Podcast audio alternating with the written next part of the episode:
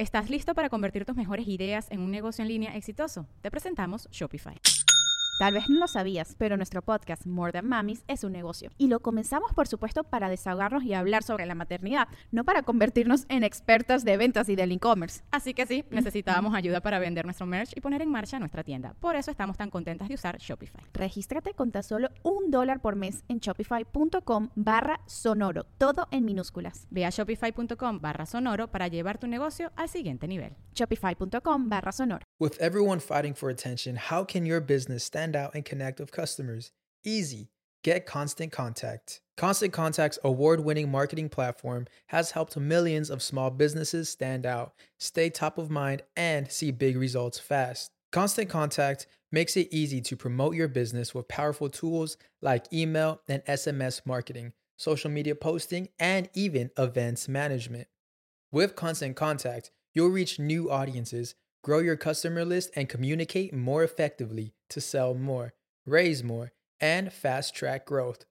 Don't know much about marketing? No sweat. Constant Contact's writing assistant tools and automation features help you say the right thing at the right time every time.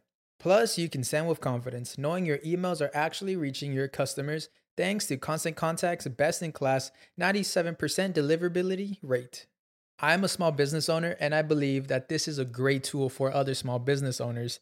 In small businesses, you need to create a team. And if you're starting by yourself, Constant Contact can be the team that you need. Tackle any challenge with Constant Contact's expert live customer support. Plus, everything's backed by the 30 day money back guarantee. So get going and start growing your business today with a free trial at constantcontact.com. Just go to constantcontact.com right now. Constant Contact, helping the small stand tall. ConstantContact.com.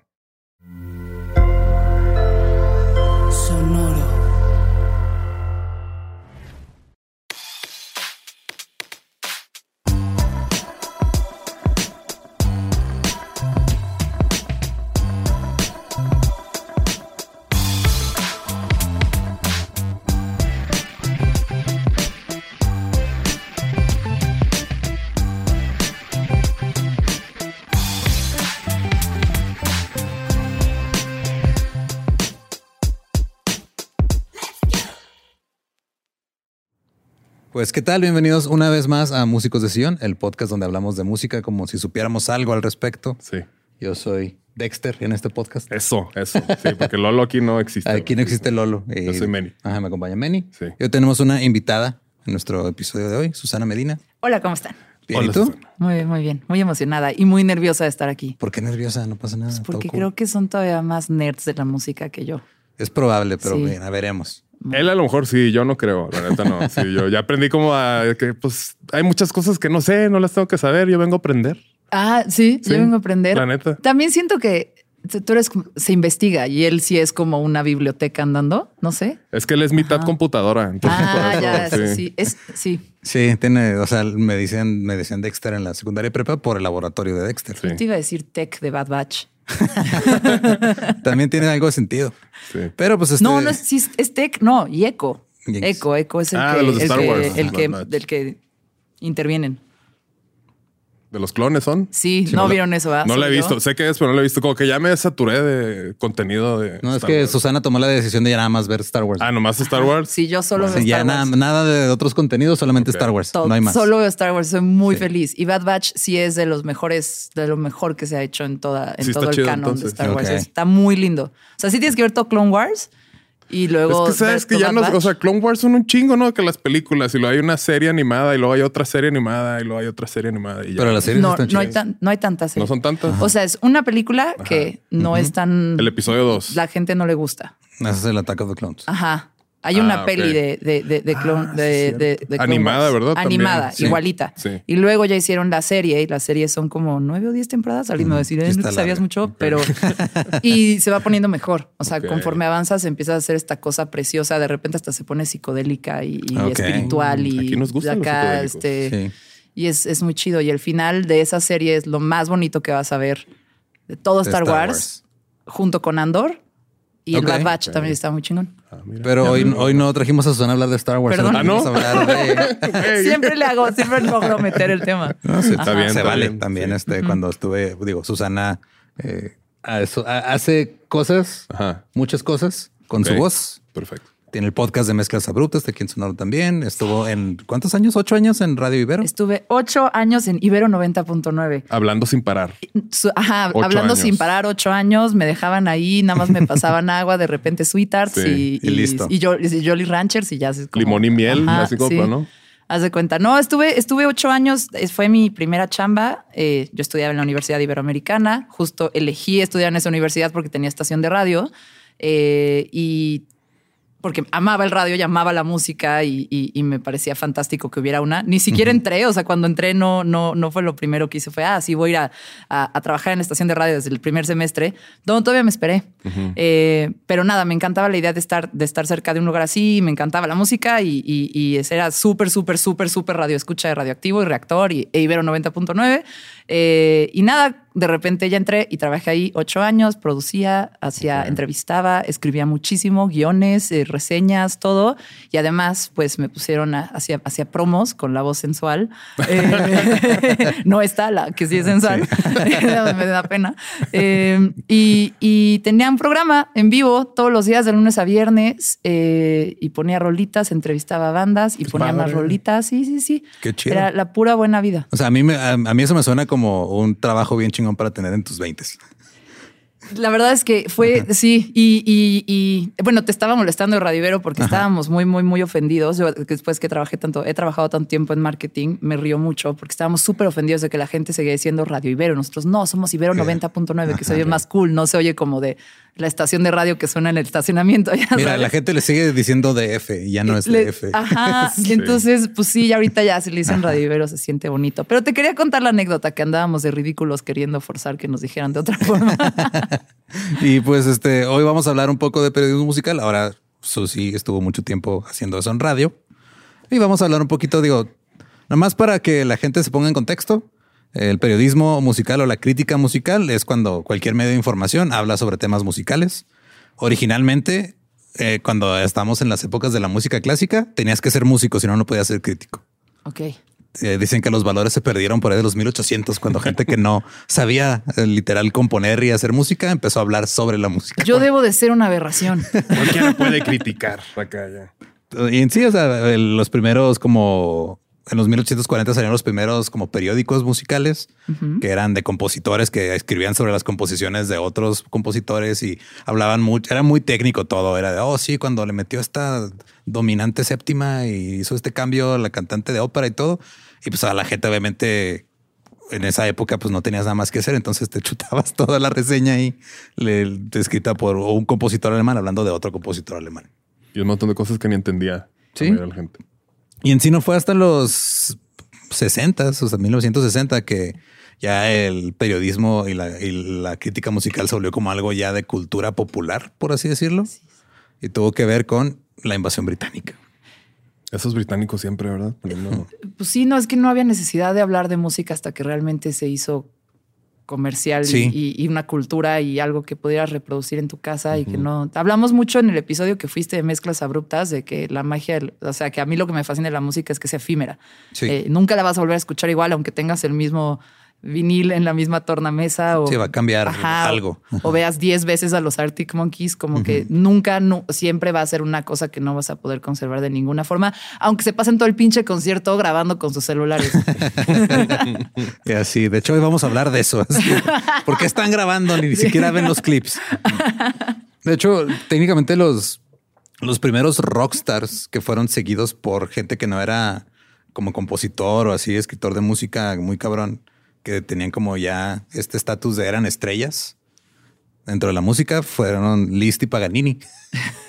Y ellos traían ahí a los periodistas musicales, o sea, no, pero periodistas ¿Son, los que no, normales. ¿Son los que no cantaban? Eh, Liszt tocaba el piano y Paganini Ah, los confundí con Milly Vanilli. Dije, Sí. Y ellos empezaron ya como em, a, a- o sea, empezaron a escribir de ellos y salían en revistas que no se dedicaban más a la música y empezaron a escribir de ellos así como reporteros normales. Y ya como que ahí se, ahí se perdieron los valores ya. O sea, ya de ahí es de cómo te atreves a nomás ¿A ella decir les que pedían había... fírmame estas partituras?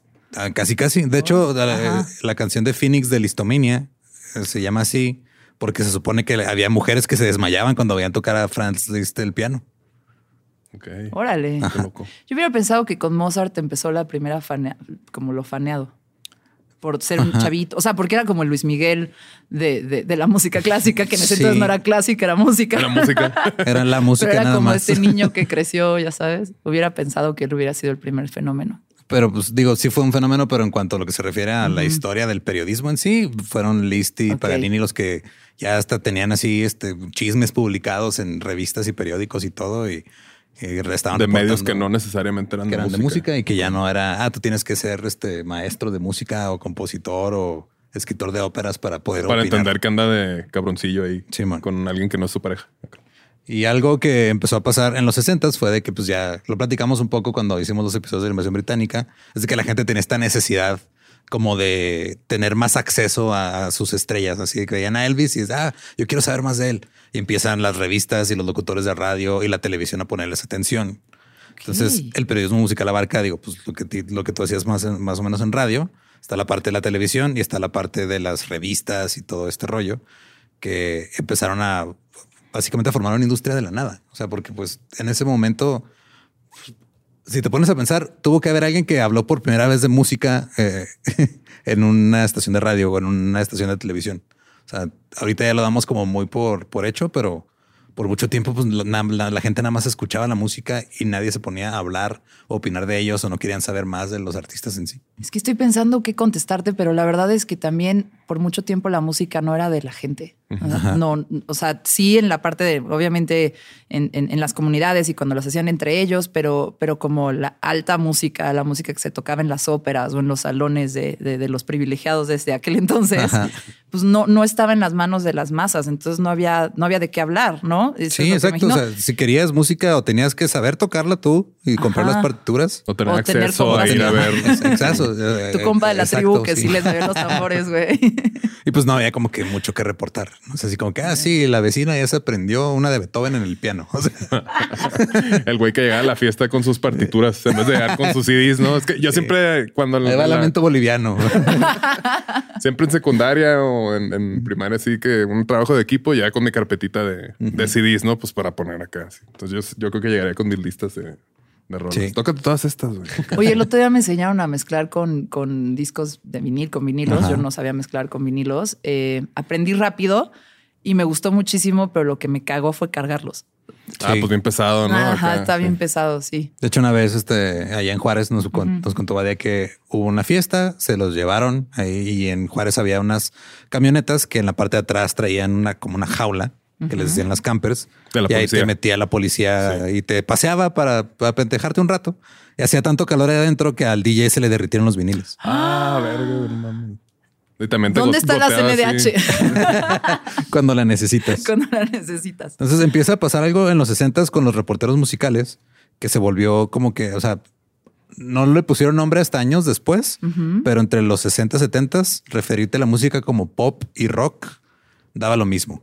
Ok.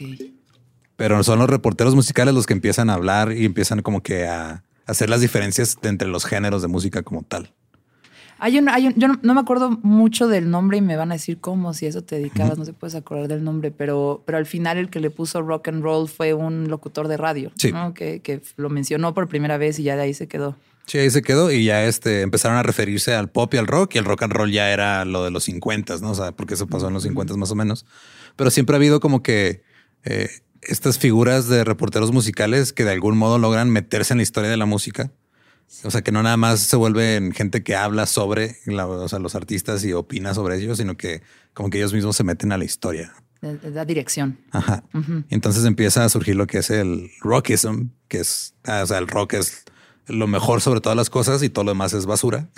Ok. Que esa fue la es- postura es- que es- es tomaron. ¿Qué vas a ver de, de música Sí, chamaco tú qué vas a saber de música chamaco pendejo. Siguen los rock, rockisms. Sí, sí. en el año de 1970. Sí, que le- por ahí de los 60, 70 esa era como se manejaba, pero le pusieron nombre por ahí del 80 y algo. Y luego después de eso sale el pop optimism en los 90 que es la gente que dice, oye, el pop también merece este, que hablemos bien de él. O sea, no nomás es Nada más el rock. el poptimismo. Pero el Pop el- el- yo le llamo el pop digno, que es el pop bien hecho. No el de biblioteca, de sacamos los beats de loops que ya están ahí Sí, en las bibliotecas grabadas, sino como el que. David Bowie acá, ok. No, no, no. O sea, pues el que, el que hacía Timbaland, ¿no? Eh, Ah, bueno. Ajá. Bueno, y Quincy Sí, o sea- Jones, ¿no? Pero, pero, pero creo que creo que ahí es donde de repente Los todos Neptunes. empezamos a voltear a ver. Pues de repente, ¿no? Pitchfork en los 2000 jamás hubiera reseñado algo de Destiny's Sí. Child y de repente Beyoncé es el mejor disco del año. Ya Sí, de hecho, justo- Ya ven, llegaremos a- Siempre sale, en todos los capítulos sale Beyoncé. Lo iba a mencionar ahorita, pero no hubo necesidad. A mí me mama, me mamó el último disco de Beyoncé. Es una cosa preciosa, hermosísima. Sí, Los voy a invitar a mi listening party. Sí. Me, me- me compré el vinil y, Ah, y no lo he abierto desde hace meses porque Sí. quiero hacer una sesión de escucha Jalo. Con touch. ¿no? Yo me No, puedo llevar sí. algo. Ah, Sí, acá. sí, yo te puedes ver, pero sí es como muy música de eso, ¿no? Y Sí, yo es- jalo, la neta. Sí, sí. es- y aparte, creo que es como una especie Yo de jalo. tributo Ah, a la música bailable en la Pues sí, historia. O sea, es como una especie de resumen y reinterpretación de. de, de- Es como se acuerdan de los primeros videos virales así de History of Dance. Eh, Es eso, pero, Pero en en un álbum acá, sí, sí. son unas clases de baile. Y en, en sí, antes de llegar a Pitchfork, lo que como que sonaba Perdón mucho. por viajar en no, el no tiempo. pasa nada. O sea, estamos hablando de lo de esa mismo. sí. Pero antes de llegar a esa época, porque yo también soy de esa época. eh, Yo también soy de esa época. sí, güey. Así, de hecho, somos de la misma meme. generación, los tres, ¿no? Sí, ¿Qué somos es? de la misma generación. Tengo 36. También. Yo voy a cumplir 36. Bueno, Suerte no sé cuándo salga esto. Igual y cuando salga ya tengo 36. Puede ser. Puede ser, no sabemos. A lo mejor nos esperamos a que cumplas 40. 38, 40 Ay, y ya no, no, no. No, y eh, las revistas fueron los, lo que tomaron como que mucho auge al principio. O sea, sí existía como que en el radio escuchabas la música o en los, o en los discos que comprabas, pero en, en las revistas era donde realmente pasaban los reportajes o las cosas así como de interés de los periodistas. En, en Inglaterra sale Melody Maker, que bueno, de hecho est- estaba el New Music Exchange, que es el NME, y sale Melody Maker tiempo antes. O sea, en Melody Maker es de los 1920s, pero ya en los 60s ya se toma como que su- su- se vuelve su propia revista tal cual, porque era como una sección dentro de un periódico. Ah, dijeron, mira, aquí hay una tendencia de mercado. Los chavos van a querer, ajá, vamos a ver si les anunciamos tenis. Y el Ándale, que ajá. como... que- Pues sí, o sea, es que de hecho lo que pasaba era... Vamos a venderles Converse. No, 950. aquí se vende nomás puro Puma. Steve Puma, sí. Hey, hey. Ah, sí. Puma, también, también mezclas abruptas. a huevo. Ajá. Eh, entonces está, mira, en el lineup de esa campaña está eh, músicos de sillón, mezclas abruptas y Dana Paola. ¿eh? O sea, Básicamente somos este compañeros. somos compañeros de Dana Paola. Me encanta. Sí. Entonces Melody Maker se concentraba en el jazz y New Musical Express, NME, se, se empezó a perder terreno porque NME empezó a hablar de rock y de lo que le, le gustaba a la chaviza.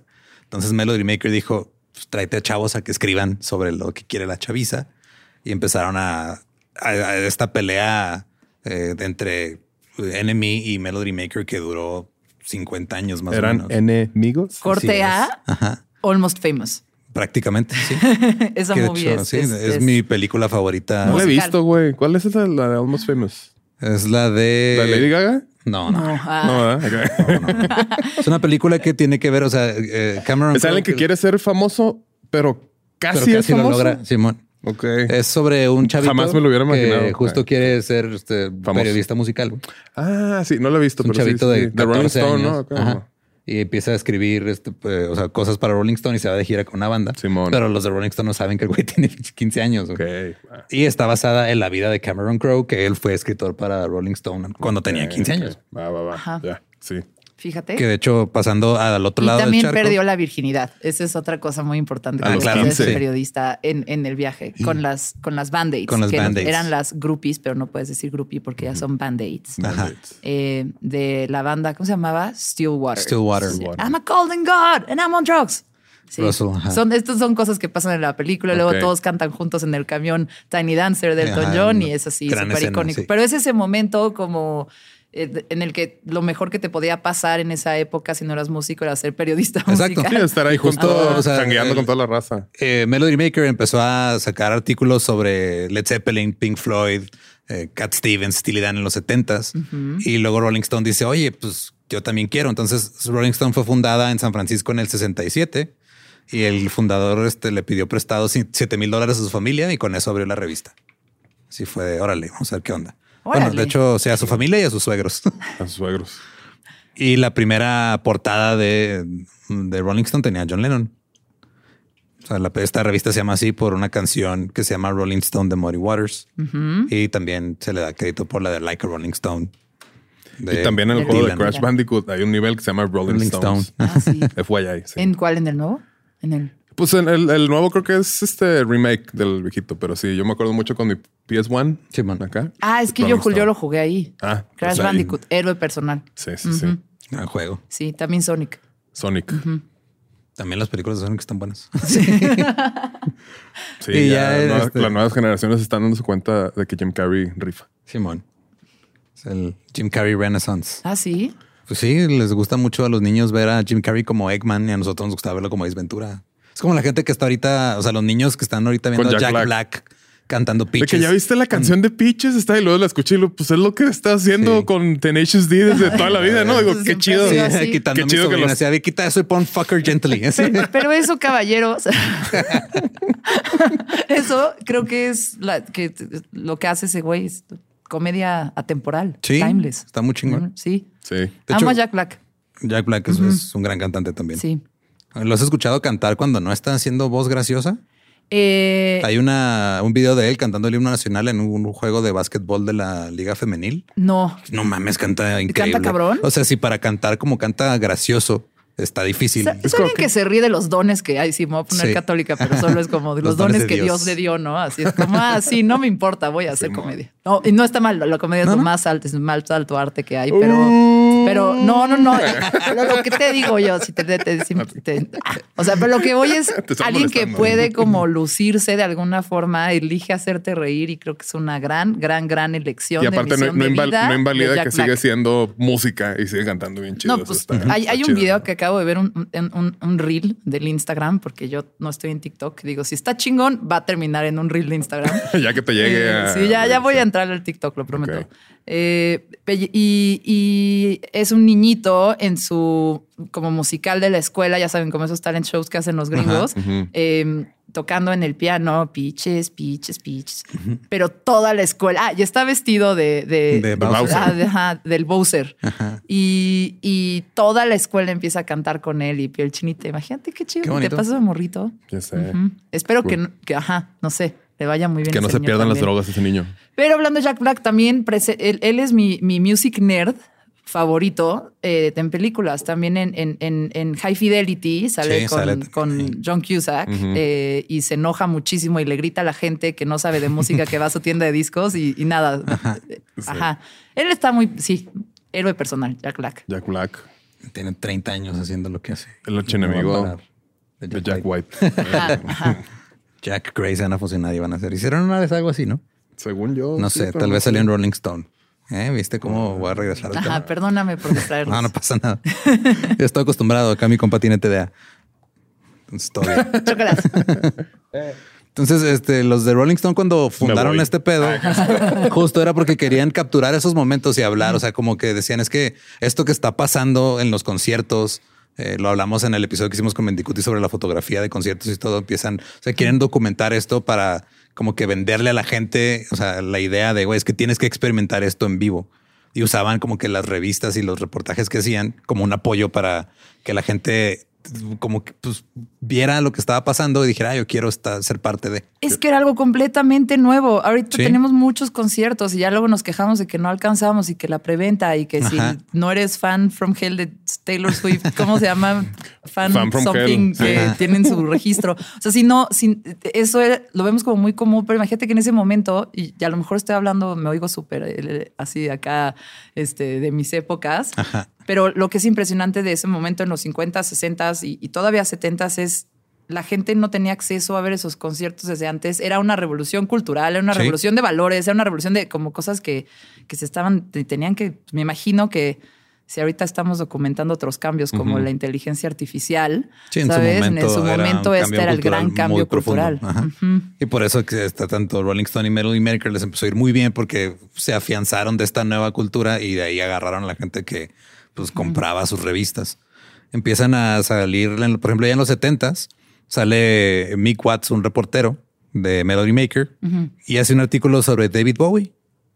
Y David Bowie en ese momento no le estaba viendo nada bien. David Jones todavía no despegaba. Y gracias a ese artículo, la gente le empezó a poner más atención. Incluso David Bowie dijo después, o sea, gracias a Mick Watts yo tengo mi carrera. Perdón. Esa es la alarma era, de... era David Bowie. Sí, no, ese es el parquímetro. Sí, me va bien, güey. Este, no me hagan caso, voy a pagar para que no nos van a poner la araña. Y sí, o sea, justo a, a lo que quiero llegar con este ejemplo es lo importante que es tener a un periodista musical que diga, oye, esta persona tiene algo, siento que alguien más tiene que enterarse que esto existe Sí. y usa su plataforma para brindar atención a algo chingón. Y ahorita son los editores de las tiendas o de las plataformas de streaming como Spotify. Sí, es en los que hacen sus playlists son- y hacen los pedo. playlists Ajá, y dicen, justo. le voy a dar un featurecito a esto. Ajá. Ahí es donde está el... el- Ahí es donde está el rollo. Digo, no sé si a ti te pasó, porque yo me acuerdo que cuando yo estaba en la secundaria prepa, que escuchaba, había varias estaciones de radio de que llegaban, digo, teníamos en nuestra estación de Limera, allá, bueno, todavía existe órbita, allá en Juárez. Sí. Y luego estaba del lado gringo, está todavía la KLQ, que todavía existe, que es la de eh, rock así normal, digamos de rock de señor, así de- Ajá, que llegan poniendo el mismo playlist desde el 95. Sí, sí, sí. sí. Y había una que se llamaba Hero, que Hero era como un poquito más underground. 94.7. Exacto. esa, sí. Eh, Ya, que- y, ahí me gustaba escuchar eso porque ahí me presentaban música nueva Ok. y tenías a locutores que, o sea, ellos es- escuchabas la emoción de ellos decir, ah, esta banda acaba de firmar contrato con tal disquera, este es su primer sencillo, escúchenlo, está bien chingón, suena esto. Y para mí, siendo un adolescente, eso valía mucho. Sí, te transmitía la emoción y todo era como caca. Y tú decías, o sea, te sentías parte de algo eh, nuevo y te sentías como que estabas in en algo. Y siento que esa es la parte como que se ha ido perdiendo, o sea, se ha ido transformando. Pero ya esa parte, pues, sobre todo en el, siento que en el radio ya no, ya no pasa tan así porque ya están muy segmentadas las audiencias. Pues mis, mi- mis amigos, mis, mis colegas del radio se Ajá. van a ofender, pero la verdad creo que ese espacio como que ya se transformó y ya no es tanto un espacio de influencia. Yo creo que es un espacio de discusión y también siento que el audio como que puede mutar a muchísimas plataformas. O sea, ahorita estamos haciendo un podcast en video, ¿sabes? Como Sí. que creo que hay muchísimas formas en las que el radio se puede seguir transformando. Pero también en mi vida fue, fue o sea, to- todo a mí me alcanzó como una, una colita donde sí, sí era esa influencia. O sea, Sí. Era, no sé, descubrí. Yo descubrí a los Arctic Monkeys, por ejemplo, porque los ponían en, en radioactivo. O no sé si alcanzó a radioactivo o ya era reactor, pero, pero ahí, los, ahí los descubrí. Y por eso fui a formarme al Mix Up para comprar. ¿Todavía sí puedo decir Mix Up? Sí, de- claro. no, no, sí, de que Tower Records, lo peor.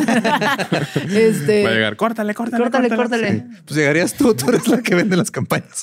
No, no soy yo. Ah, ¿no? Ah, ok. Esos Son los de ventas, güey. Yo me gasto el dinero de los de ventas. Ah, bueno, ok. o la marketing de Sonoro.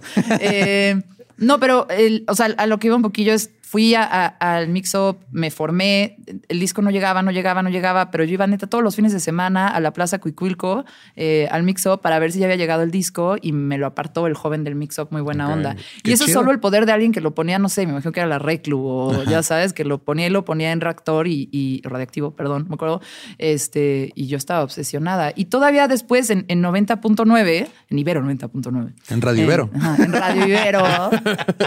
en la Radio Ibero.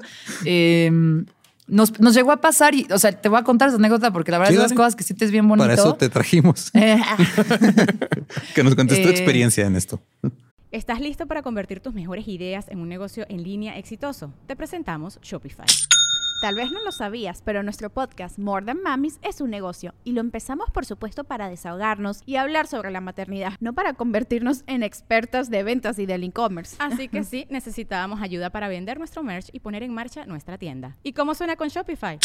Llegó otra venta. Shopify es la plataforma de comercio que está revolucionando millones de negocios en todo el mundo. Ya seas un emprendedor desde tu casa o desde donde sea, Shopify es la única herramienta que necesitas para iniciar, administrar y hacer crecer tu negocio sin dificultades. Con Shopify puedo gestionar pedidos, envíos y pagos desde cualquier lugar, brindándote toda la información y estadísticas de tus ventas al detalle. Regístrate para un periodo de prueba con tan solo un dólar al mes en shopify.com barra sonoro, todo en minúsculas.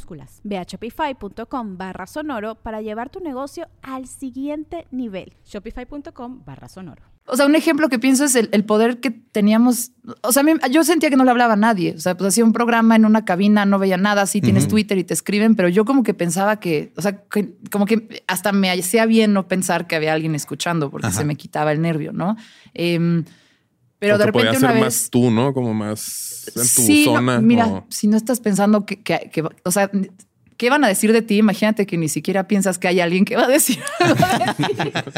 Pero pues ese era mi cerebro así de, de- de- de que también se me va un poquito el avión, eh, que, que, pues me metí en mi mundo y, Sí. y Y ahí hacía lo mío ajá. y no me preguntaba mucho qué estaba pasando ahí porque lo que hacía me encantaba. O sea, de verdad, ponerle música a la gente es de las mayores alegrías de mi vida y poner más música y, y luego escuchar más música.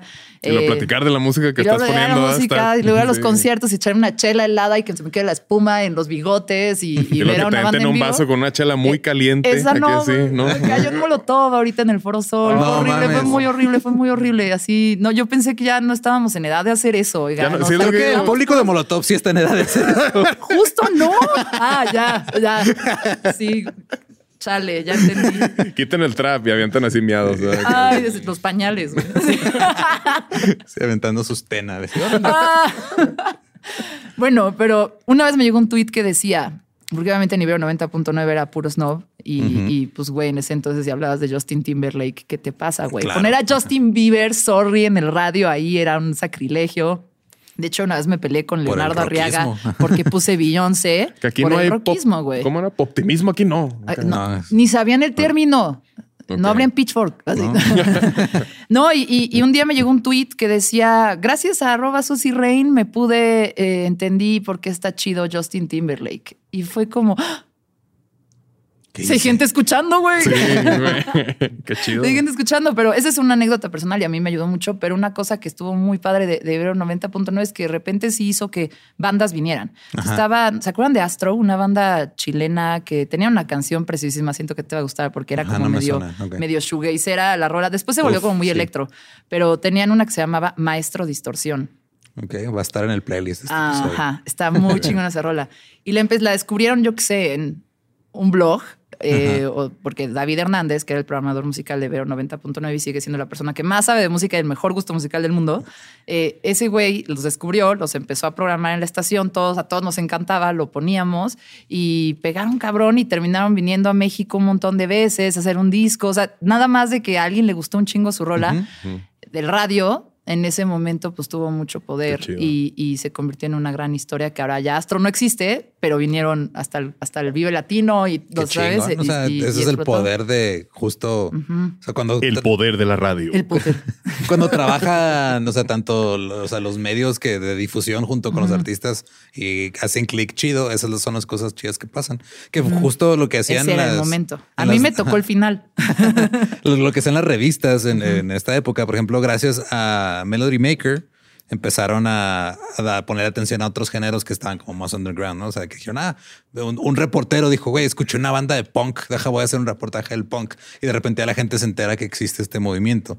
empiezan a, a- a hacer cobertura sobre el reggae y el soul Justo también. te iba a decir el reggae. Ajá, y empieza la gente a poner atención a un género que a lo mejor no habían, este, lo, lo habían pasado así por encima. Y luego les ca. Y luego ya, sí, y luego llega The Clash y mezcla todo junto. Ajá. Y lo que empieza a pasar en, en, en Inglaterra no pasó tanto, pero en Estados Unidos, que siento que tiene que ver con el hecho de que es un país con mucho ego.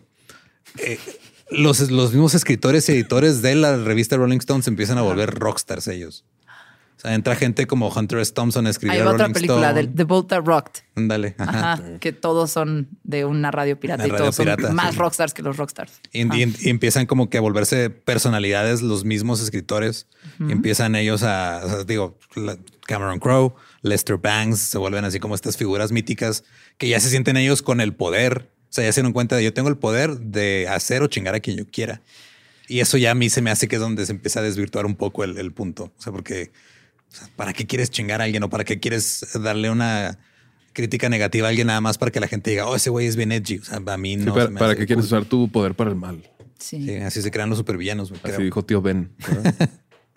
Yo- bueno, ya no quiero intervenir. No, no, No, adelante. Pero creo que yo siempre he estado muy en contra de todos los críticos de, de- de cualquier cosa, ¿sabes? Que, pero particularmente de la música, que, que, que lo, que están buscando que está mal. ¿No? Sí. En lugar de, hay, hay, o sea, creo que con la música siempre tienes que ver si te puede sorprender y luego decir, si no me sorprende, a lo mejor hay algo que todavía no entiendo, como a mí me pasa con Taylor Swift.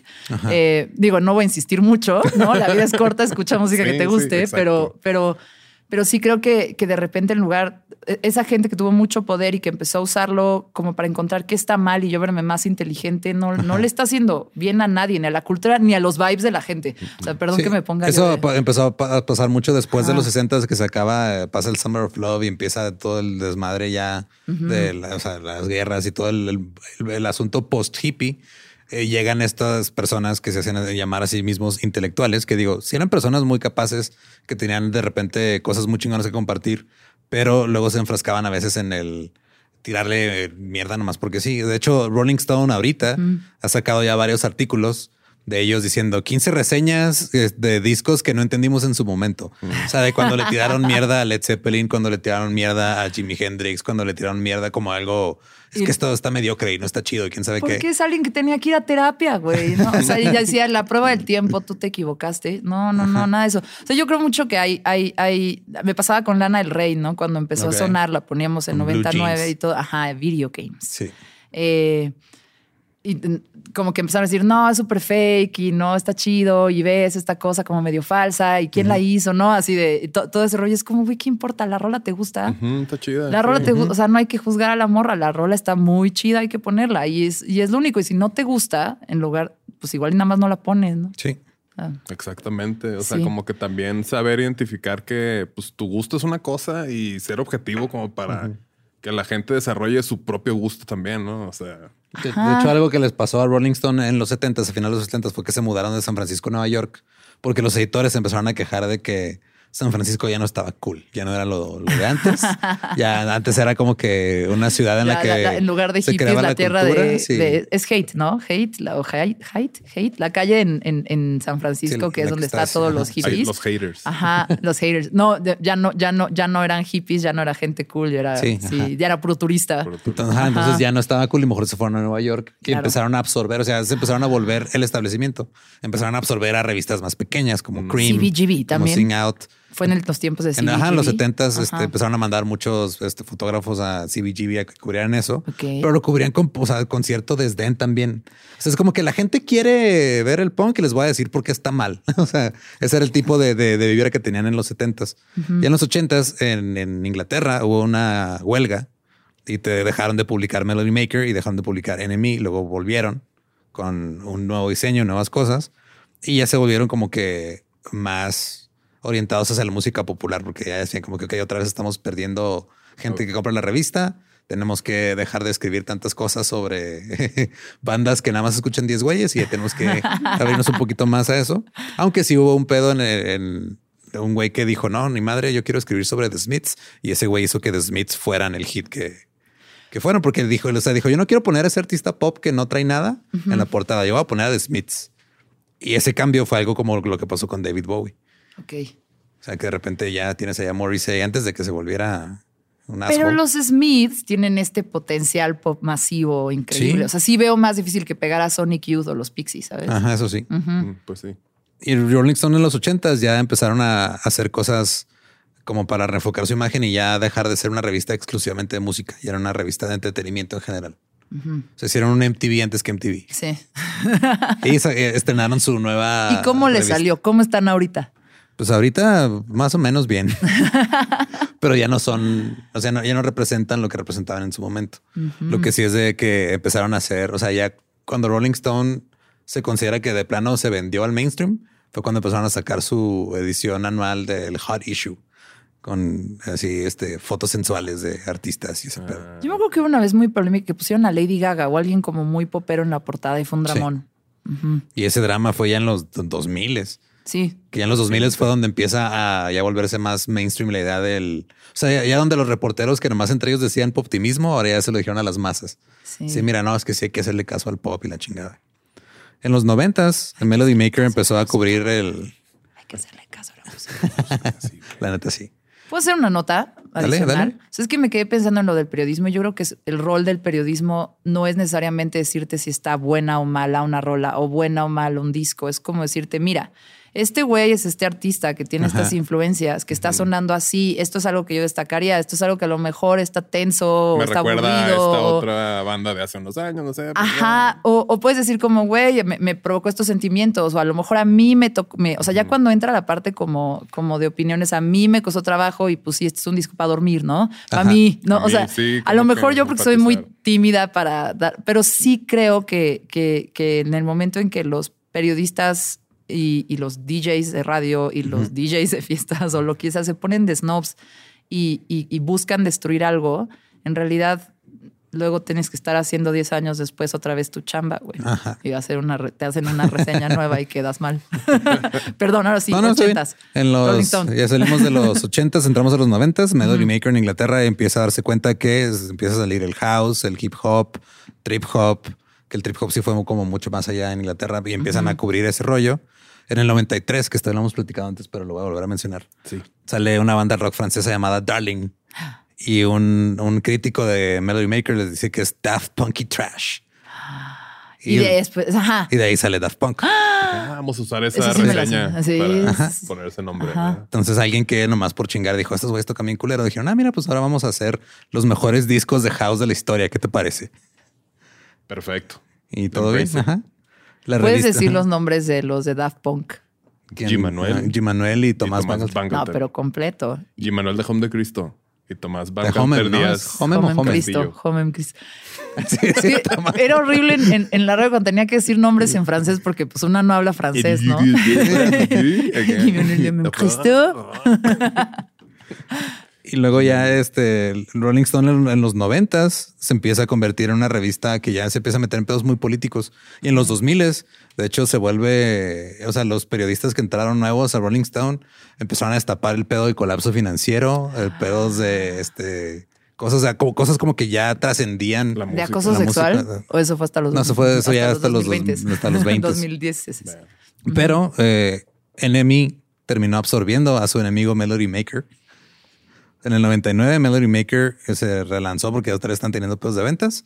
Y luego en el 2001 eh, y- y IPC Media, la que era dueña de, de NME, le dijo a Melody Maker, ¿sabes qué? Te vamos a absorber. Deja de existir Melody Maker, se junta con NME y ahora ya no son enemigos. ya son- Hicieron un Disney. hicieron un Disney. Ajá. Y NME en el 2001 Enemy No More. ya no eran. en, en el 2001, Enemy es, es- es quien le empieza a dar mucha plataforma a todo el movimiento de los Dust, The Strokes, The White Stripes, The Vines. The Sums. A mí me gustan mu- No, los Soms era burla, ¿no? Sí, Sí, pero el video, ¿no? De de- que The, the Sums. Acá. Ah, Sí. A mí me gustan mucho de esos. Los de The. Todos los, los de Des me encantan. Y justo en esta The época, Vines. Ajá. The Vines, The, the. Led Zeppelins, The, the Led Los Zeppelin. Hives. The Hives. Ajá. Uno de los mejores shows en vivo que he visto en mi Sí, vida ha sido The The Hives. De rock. Yo los he visto muchas, muchas, muchas veces porque todas las veces que se ha podido, o sea, que me toca un festival o que ya sea trabajando por gusto, sí es una banda que, que sí es de las mejores Así bandas que en la última vez que fui a la. Plaza Condesa, creo que fue a ver a The Hives. Ajá. Sí. Ay, el Plaza Condesa. Ya. Ya. Ah. No. Es un foro en la Ciudad de México, por si. Era. Era. Era. Tenía, estaba muy chingón sonando. La última vez que vi a alguien ahí fue Hello Seahorse. A Hello Seahorse. Uy. Con el, Cuando puede decir que De. Ah, con el The Hello Seahorses. Ajá. Sí. Con el disco estimulante. Saludos, saludos a Hello Seahorse y a Bonds que tienen nueva rola. Ah, sí, cierto. Tiene poquito que la estrenaron. Sí, sí, sí. Unas semanas, digamos, para no errarle a la fecha. Sí. y en los 2000 justo empieza el Internet a tomar como que un poquito más de forma. Salen todos estos blogs musicales independientes. Había una madre que se llamaba el Hype Machine, que básicamente hacía lo que hacen ahorita los playlists de las plataformas. Tú, si alguien, del- o sea, dentro del Hype Machine, que era un agregador de blogs, publicaba una de tus rolas en un blog post y de ahí pegaba, eso era como la nueva portada de una revista, por así decirlo. Entonces empieza a salir Pitchfork, que se, Pitchfork empezó a finales de los noventas con otro nombre, que se llamaba Turntable, y luego ya se empieza a volver. Empezó como un blogcito de un güey que nomás quería hablar de música Ajá. y se convirtió después en un monstruo. Literal. Como sopitas.com. Ándale. Saludos a sopitas. sopitas.com. y empezaron, o sea, el que lo empezó este Shriver en el 96, ac- se acaba de salir de la prepa cuando empezó Turntable, antes que se llamara Pitchfork. Ahorita acabo de tener un momento como el de Ratatouille, que ves que, prueba y empieza a tener Ajá. como regresiones y, y- y- y estas cosas que estás mencionando, yo creo que me las borré a mezcalazos. Eh, Pero eh, Como Belinda con la manzana, pero tú con los sí, no, mezcal. t- 100%. Ok. Mi- ese es como mi cuar- cuarto video favorito del internet. Sí. Eh, admiro su valentía. Sí, saludos a Belinda Eh, que nos escucha. A veces, Saludos a ajá. sí, nada. ¿no? Una Pero vez vi me a gusta Belinda mucho la rola con. Los Ángeles Azules. güey. Está buena. Es una gran rola. Bueno, eh, me, me estoy acordando de Hype Machine y todo esto Ajá. que estás mencionando. Fue una, Sí. Ahí fue donde yo estaba así como que en mi auge de estar consumiendo música lo más que se pudiera. Ah, es Ahora- que este güey era como los de la Matrix que se me Ah, así, sí. pero tenía, tiene amigos que no conoce que son Ay, no, cibernéticos. Rock. Ajá, sí, güey, literal. Que se, que se pasaban. Que yo, ajá, o sea, el- la versión de Pirate Radio de esa época era, éramos mis amigos del internet y yo, porque nosotros, todos los, los leaks así de que salían antes de, de, de que salía el disco a la venta, yo los distribuía en internet. Ah, yo, yo era la que llegaba y te decía, ay, ay, Lolo, me prestas tu disco duro, por Sí, favor. yo tenía te de que mis mejores amigos me pasaba toda Sí. la música. Yo, Ajá, yes. y tú triunfabas y no hacías Sí. la tarea. Sí, o sea, como... Siempre. como tenía Esto bueno, aplica todo lo demás. Siempre Desde la estaban en prepa. Sí. sí, desde la prepa. Sí, eh, de hecho, justo eso me gustaba mucho ser a mí. O sea, me daban acceso a esos servidores a cambio de que yo dejara mi compu prendida con internet y se estuvieran bajando la gente los torrents. Y yo bajaba así de 10 discos al día escuchaba dos, tres horas de cada uno y luego decía, ok, este sí me lo quedo para mí, este nomás para distribuir. Ahora quiero hacer una nota aquí porque esta parte de historia musical ya la tengo más Ajá. presente. ¿no? Ok, sí. Eh, fíjate que cuando dijiste list y así dije, ay, bueno, no sé qué tanto. Ah. Eso nomás era como para darle un marco histórico. No, se me hace padrísimo. Aprendí algo ahí muy, muy, muy interesante. Yo te digo que yo pensaba que el primer rockstar de la música era Mozart. No, no sé. Pero pero- Mozart también sacó una canción sobre mamar culo. Bueno, se llamaba Lick My Ass. Ajá, Lick My Ass. Sí. Es neta, güey. No estoy mamando. Yo pensé que porque Bad Bunny era el ¿Es Mozart neta? de esta generación. No, güey. no, pero es neta, es en serio. Tiene una partitura que sí se llama. El güey sacaba, sacaba canciones o partituras con nombres controversiales Ajá. para Ah, la de Mike Milkshake drinks all the boys in the club, ¿no? Algo así. In the yard. Pero sí, ese, ese fue mi ajá. Sí, no, Sí, yo breve- así como perro Pavlova lo escucho. Y, brevario Ajá, cultural de Mozart. No, no, no. Este, como que se hubo como grandes revoluciones en la historia de la música, ¿no? La primera fue obviamente pues el radio y el cuando empezó el rock and roll y fusionó cosas que culturalmente estaban pasando y sabes como eh, y empezó a conectar con una juventud que a lo mejor también estaba un poco asfixiada, como sabes como eso y luego pues a lo mejor la tele y el primer concierto de estadio y como todas estas cosas que fueron como impulsando la música de alguna forma como puntos. El más uno de los más importantes fue pues el boom del file sharing. Sí. Y, y, y- y a este periodo del que estás hablando hizo que como que, Que el- Lars se enojara mucho. ah, que Lars se enojara muchísimo. ¿Se acuerdan? sí. Que- ay, señor, su silla. O sea, por favor. Nos están robando los fans. Es como los que se están enojando con la inteligencia artificial. Es, En unos años te va a dar muchísima vergüenza. Sí, justo lo estaba, estaba platicándolo con, Ajá. con Manny en el bonus track de la temporada pasada que vi un TikTok de este Billy Corgan hablando sobre la inteligencia artificial y dijo, ok, yo como lo veo es como una herramienta. Entonces, dice, yo que me considero un músico orgánico que no usa ese tipo de cosas, pues voy a tratar, va a tardarme más porque él dice, un artista es alguien que tiene buen discernimiento o buen gusto. Ajá. Y a lo mejor no, o sea, No con- necesariamente la técnica. Ajá. Entonces dice, va a haber ahor- ahorita gente que le va a decir a una inteligencia artificial, hazme este, tantos beats o tantos en este estilo y va a escoger la que va a ser un hit. Yo tengo que hacer todo eso desde cero y me va a tomar más tiempo. Pero no lo ve como una, o sea, Sí, lo ve como un una herramienta más, pues. Está es un cambio que va a pasar. Ajá, sí. se- sí. Que se me hace raro porque Billy Corgan sí es un este señor muy, este, con opiniones muy extrañas de repente. Sí. Sí creí que iba a estar con su opinión de viejito miado sobre la inteligencia artificial, pero y no. no, no, no. La verdad Todo es que cool. también ahorita lo dijiste y mi cabeza va, The world is a vampire. Conmigo es el de este de la montaña rusa. Sí. Gran video. ¿Sí has visto ese? No me estoy acordando. Ahorita te lo pongo. Pero Ajá. los quiero mucho a los Smashing Pumpkins, la Smashing. verdad. Mucho, mucho. Me quedé con las ganas de venir a su festival. Y justo en los 2000, o sea, Yo cuando quería empieza ver todo a este pedo Turnstile, de- pero sí. cuando empieza todo ese pedo de- del file sharing, de los blogs, eh, que empiezan a salir plataformas como MySpace, Pure Volume. Eh, yo me acuerdo literal, había una que era mp3.com. Simón. Ah, eso era buenísimo. Y en MT mp3.com podías bajar los sencillos de las bandas indies y, o, de, o de las bandas que ya estaban establecidas, pero eran cool. Sí. Que dijeron, ah, ok, o sea, ya no, ya no nos va a pelar Rolling Stone porque está haciendo cosas hablando de la economía. Pues vámonos al Internet, güey. Lo soltamos acá y solito que la gente juzgue. Eso es, o sea, lo que iba de, de esta revolución es la más importante porque creo que pasaron dos cosas. Ya no había la primera es qué padre que algo que hace feliz a tanta gente esté en manos de más personas y qué bueno que vaya rotando el modelo de negocio y que tanto puedan vivir los músicos de eso como que más gente pueda tener acceso al contenido. O sea, al final eso es como muy importante la democratización de, de- De del arte, ¿no?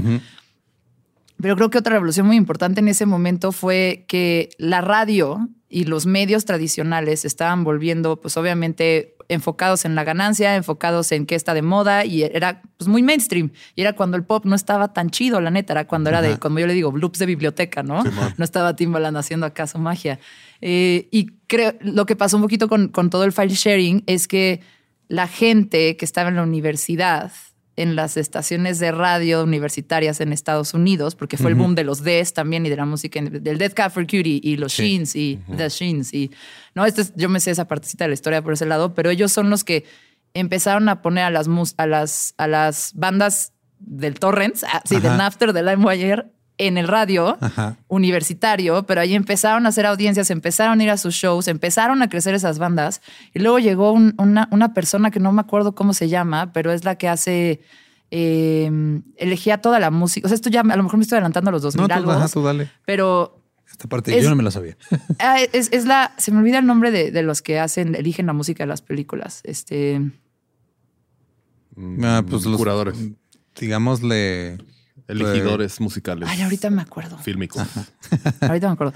Pero bueno, esta persona eh, empezó a meter esa música, porque que, que sa- que empezó a pegar en las estaciones de College Radio, las empezó a meter en las En películas, y en las ajá. series. Entonces metió a los, a los Sheens en Garden State, Mm. metió a Dead Cat for ese Cutie en The. OC, Sí. que era una serie así de adolescentes Es una millonarios. novela, es una novelota novelota, ese sí, pedo, sí. pero uno de los personajes se la pasaba cantando canciones de Death Cab. de What Dead Cat for. Cutie. Ajá.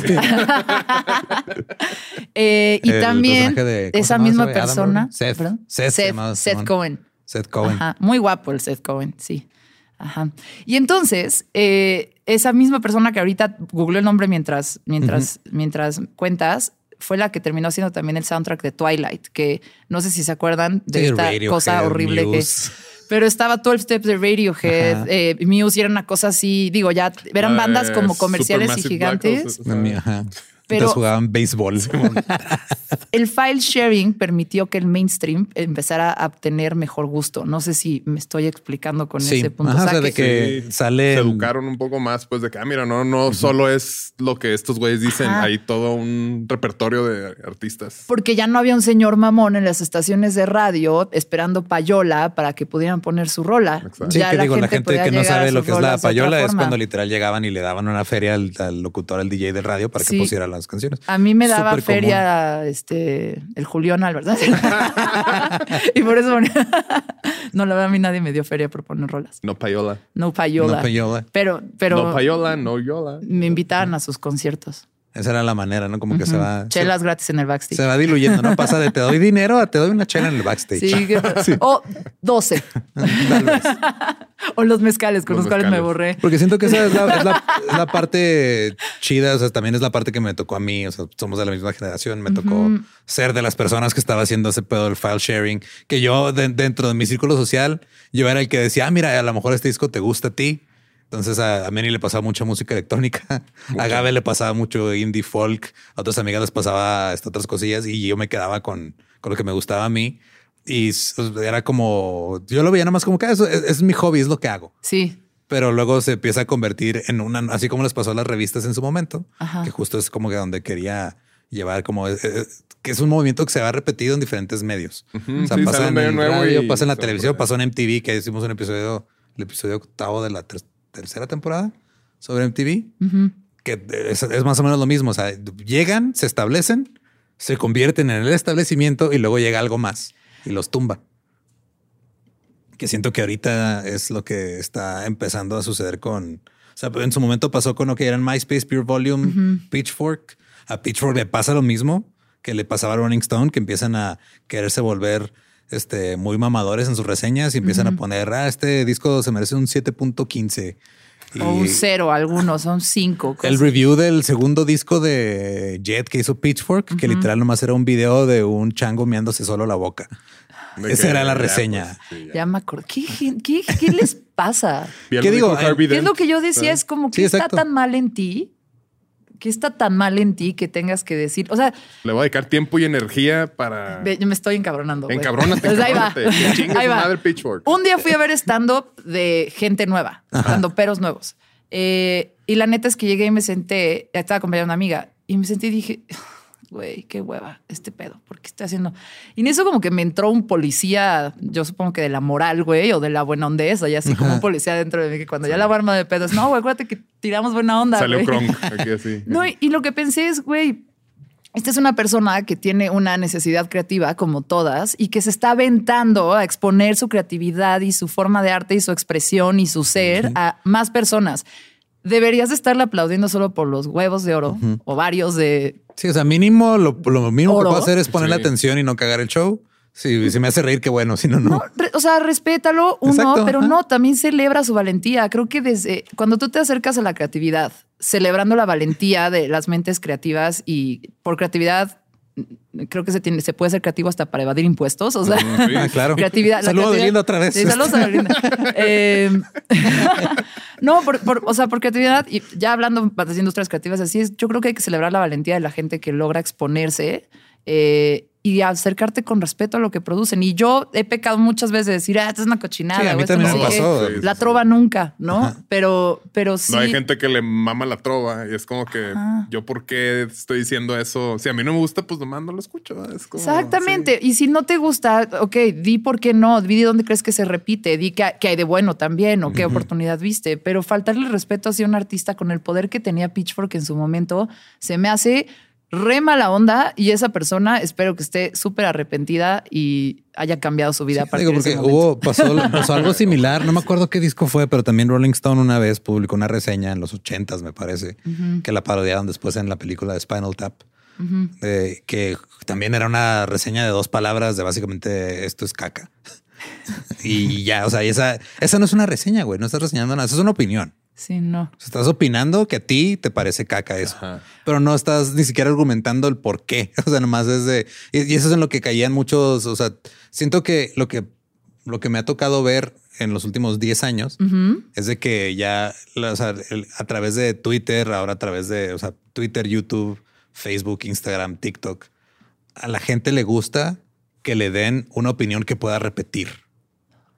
O sea, la gente eh, lee o ve algo y dice, ah, mira, ya me dieron una opinión formada, estoy de acuerdo con esa y esa va a ser mi opinión. no se ponen a formar la propia. Sí. Entonces, estas personas justo se aprovechan de eso, de que llegan y te dicen, ah, mira, este disco está chido. ¿Por qué? Porque yo digo, ah, gracias, déjale, digo a mis amigos que ese disco está chido. Porque y tomo esa opinión como la propia. Y siento que eso es lo que pasa a veces. O sea, cuando empiezas a tener gente que te escucha, gente que consume lo que haces, hay veces que se te va el pedo y te sientes como muy importante esa huevo. O sea, la gente me escucha porque eh, lo que yo digo es la verdad y no está chido eso. O sea, si hay momentos en los que tú también te tienes que dar cuenta de, o sea, como lo que tú dices, o sea, ¿qué necesidad tengo yo de estar chingando a los demás nomás porque la gente me escucha y va a empezarlos a chingar si les digo que lo hagan. Sí, y o sea, puede no gustarte como periodista, ¿sabes? Y puedes expresar una opinión con argumentos o lo que sea, pero también sí creo que, que que si tú te aproximas a cualquier producto creativo de alguien más con celebrando la valentía de que lo sacaron, a partir de eso, creo que de repente sí encuentras que está padre o por qué podría estar padre o a quién le podría gustar, que esa creo que es la labor de un, de un, DJ de radio o de un curador musical o de, ¿sabes? Es como, ¿esto para qué es? ¿Dónde cae? Esta rola creo que te va a gustar a ti, que te gusta. O nada más me caga la madre. A ti que te gusta la mierda. o sea, nada más no la pongo y paso, pero cagarte en, el, en, en, la cosa preciosa que, o sea, hablo del güey que puso una reseña y era un, chango tomando su pipí. Este, es, o sea, creo que eso ya es como quitarle la dignidad a alguien. Sí, igual puedes decir, ¿sabes qué? El disco no hizo, o sea, no, a mí no me gustó, pero ya ponerte en ese plan. Ahora, pues, ahora bien, Lolo, quiero decirles que sí me río un chingo en ese stand-up. Ah, exacto. Qué bonito. Sí, estuvo muy Te padre. quitaste como que esos. Sí, en lugar de llegar de pretenciosa de ah, esto no es. Por ejemplo, nos pasó en el Corona Capital este pasado que eh, Manny nunca había experimentado a Marina. Ah, yo no sabía que era Marina. Marina, que Marina, de Diamonds. Marina de Diamonds, ahora ya nomás es ¿No es Marina. Marina. Ah. Y fue de, "Ven, vamos a quedarnos aquí, güey, tú velo. Y él se puso justo donde, mira, no sé qué es, pero vamos y con mente Y abierta. fue y- del mejor show, de los mejores shows que he visto. Fue que viene saliendo esta diosa. Así de que Ajá, y estuvo muy chido justo porque lo ves con esa... A, a lo que iba también es de que eh, supongo que a ti en tus ocho años trabajando eso y ahora que te- también sigues haciéndolo de otra forma en, en podcast y en otros, en otros Mezclas medios. abruptas. Así. Eh, hay un episodio conmigo ya. Ajá, ese es padrísimo. Hay muchos muy, muy buenos. Ay, muchas gracias. Y este, supongo que en algún momento te llegó ir, no sé, la, la oportunidad de ir a cubrir artistas que te gustaban mucho. Sí. Y en otras ocasiones fue de, a cubrir Artistas este no. concierto de esta persona que no conoces o que tal vez no te gusta. Y es tu chamba, o sea, tienes que hacerlo. Sí. ¿Cómo lidiabas tú con eso? O sea, si llegaban y te, te decían, oye, tienes que ir a cubrir este concierto de esta banda que sabemos que no te gusta. ¿Te ¿Intentabas zafarte o si te aventabas? Eh, a, a ver, vo- voy a ser muy sincera con mi, con mi respuesta. Por Yo fui favor, muy ajá. privilegiada porque empecé a hacer periodismo en Ibero 90.9. O sea, Radio ponte Ibero. tú, una rola podría, y Radio Ibero. Una rola podría no gustarme mucho. Yo tenía 20, 20 años cuando empecé. Eh, una rola podía no gustarme mucho, eh, pero en general todo estaba dentro como de una especie de curaduría que hacía sentido y me gustaba. Entonces, si te tocaba como, ah, pues ve a cubrir un concierto de Empire of the Sun, Mm. Pues sí, o sea, no sé, ¿sabes qué pasaba también? O sea, como que era raro, ¿no? Rara vez que me mandaran a cubrir algo que no me gustara. ¿no? Eh, después empecé a trabajar también con Marvin y con otros medios y haciendo reseñas y, y- y de repente sí te mandan algo que no te gusta tanto, pero al final hay como una especie de gusto musical que, que, que te permitía estar, o sea, nadie me mandó a reseñar Zapito de Belinda, o a, no sé, a saludo. Hinojosa, no, a Nicho Hinojosa, o sea, A la eh, Bella Cat. Ajá. Ah, eso sí. ¿Sí? Ajá, es la del gatito que, Sí, la la- gatita que le que le gusta el mambo. mambo. Ah, me gusta mucho esa canción y que sale con los malos a bellaquear. 100%. Eh, no, no, ya aquí ya se perdió el filtro. güey. Cuando empiezas a crecer y maduras, ya empiezas a Sí. ver la belleza en todo, que es lo que les digo. No, estoy respetando la, estoy celebrando la valentía creativa de Bella Cat de sacar. no, pero creo que no, no me pasó mucho. Eh, y pasaba mucho también que sabían que, o sea, sabían que yo amaba los Arctic Monkeys. Entonces todo lo que era Arctic Monkeys lo escribía yo. Eh, y sí, de repente, pues si haces bien tu chamba, también pones lo que, o la- los cuestionamientos que tienes que poner como periodista o lo que sea. Pero la verdad es que siempre, casi siempre tuve suerte de escribir sobre cosas que en general me gustaban, aunque no fueran mi máximo. Y si no te gustaban, también buscaban a alguien que le gustara ese género. Ok. Es una Eh, manera chida de, de armar un equipo de trabajo. Pero creo. me tocaba mucho entrevistar bandas. Ahora, te lo voy a decir, en general yo reseñaba y escribía cuando lo tenía que hacer muy formal y escuchar y buscar y leer y ya sabes, pues sí, me tocaba generalmente cosas que más o menos respetaba, ¿no? Y, y- pero en, en- en el, en el programa no. Ok. En el programa yo les decía, a mí mándenme a todas las bandas posibles. O sea, que vengan y se sienten aquí el, el- el- Black Rebel Motorcycle Club y que vengan los Kills y que vengan los Claxons y que venga este Zoe. Zoe nunca fue. Me encantaría entrevistar a Leona Regui. Em, pero no sé, que fuera esas bandas gigantescas, pero también que vayan los cabrones que tocan el martes en el Imperial. El Imperial era un foro Uy. chiquillo en, en la Roma. Descansa en paz. Ajá, descanse en paz, muy descanse. Ay, ojalá regrese. Eh, ¿Por pero Alicia también ya murió? eh? To- todas las. ¿Dónde? ¿La Alicia también ya murió o no? El Alicia ya, ya se fue. Y el otro día vi un, un flyer del pasagüero y dije, "Ah, sigue ahí, vamos, no vaya a ser. este, pero, pero sí, el Imperial era muy lindo y todas las bandas de la escena nacional pasaron, pasaron por ahí. Y Eh, luego todos por los DJs también, Por un tiempo incluida fue yo. un club de comedia un rato y luego quebró Ah, sí, fue un lugar de comedia. después de que cerró el Me Imperial. hubieran Ajá. invitado yo que soy tan porrista los comediantes, güey. Eh, no, pero, o sea, creo que, eh, creo que ahí yo decía que vengan todas. O sea, yo quiero, yo quiero conocer, quiero entrevistar bandas, quiero entrevistar gentes creativas, quiero entrevistar como su rollo, como qué es, los influ- qué- qué es la influencia y así. Y muchas veces venían bandas que estaban empezando y la verdad no estaban tan chidas. Pero yo lo que hacía con todas las bandas que fueran es así fueran, bueno, igual si iba el Black Rebel, sí poníamos puras del Black Rebel, eh, o una otra que no, pero lo que yo hacía es tráete tus dos rolas y tráete cuatro rolas de tus influencias o lo que estás escuchando ahorita o lo que te gusta. Entonces terminaban siendo, o sea, a, a mí lo que me gustaba es entendamos la música juntos y escuchémoslas juntos, más allá de que solo se te trate de no. si está chido o no, o te dé menos tiempo porque no está padre tu rola o yo no la entiendo. Entonces, al final es como que si cuando me O sea, tocaba hacer algo que no me gustaba, lo usaba para poder para el expandir el, mundo. Sí, Usaste yo, tu poder para el bien. sí, fíjate. padre.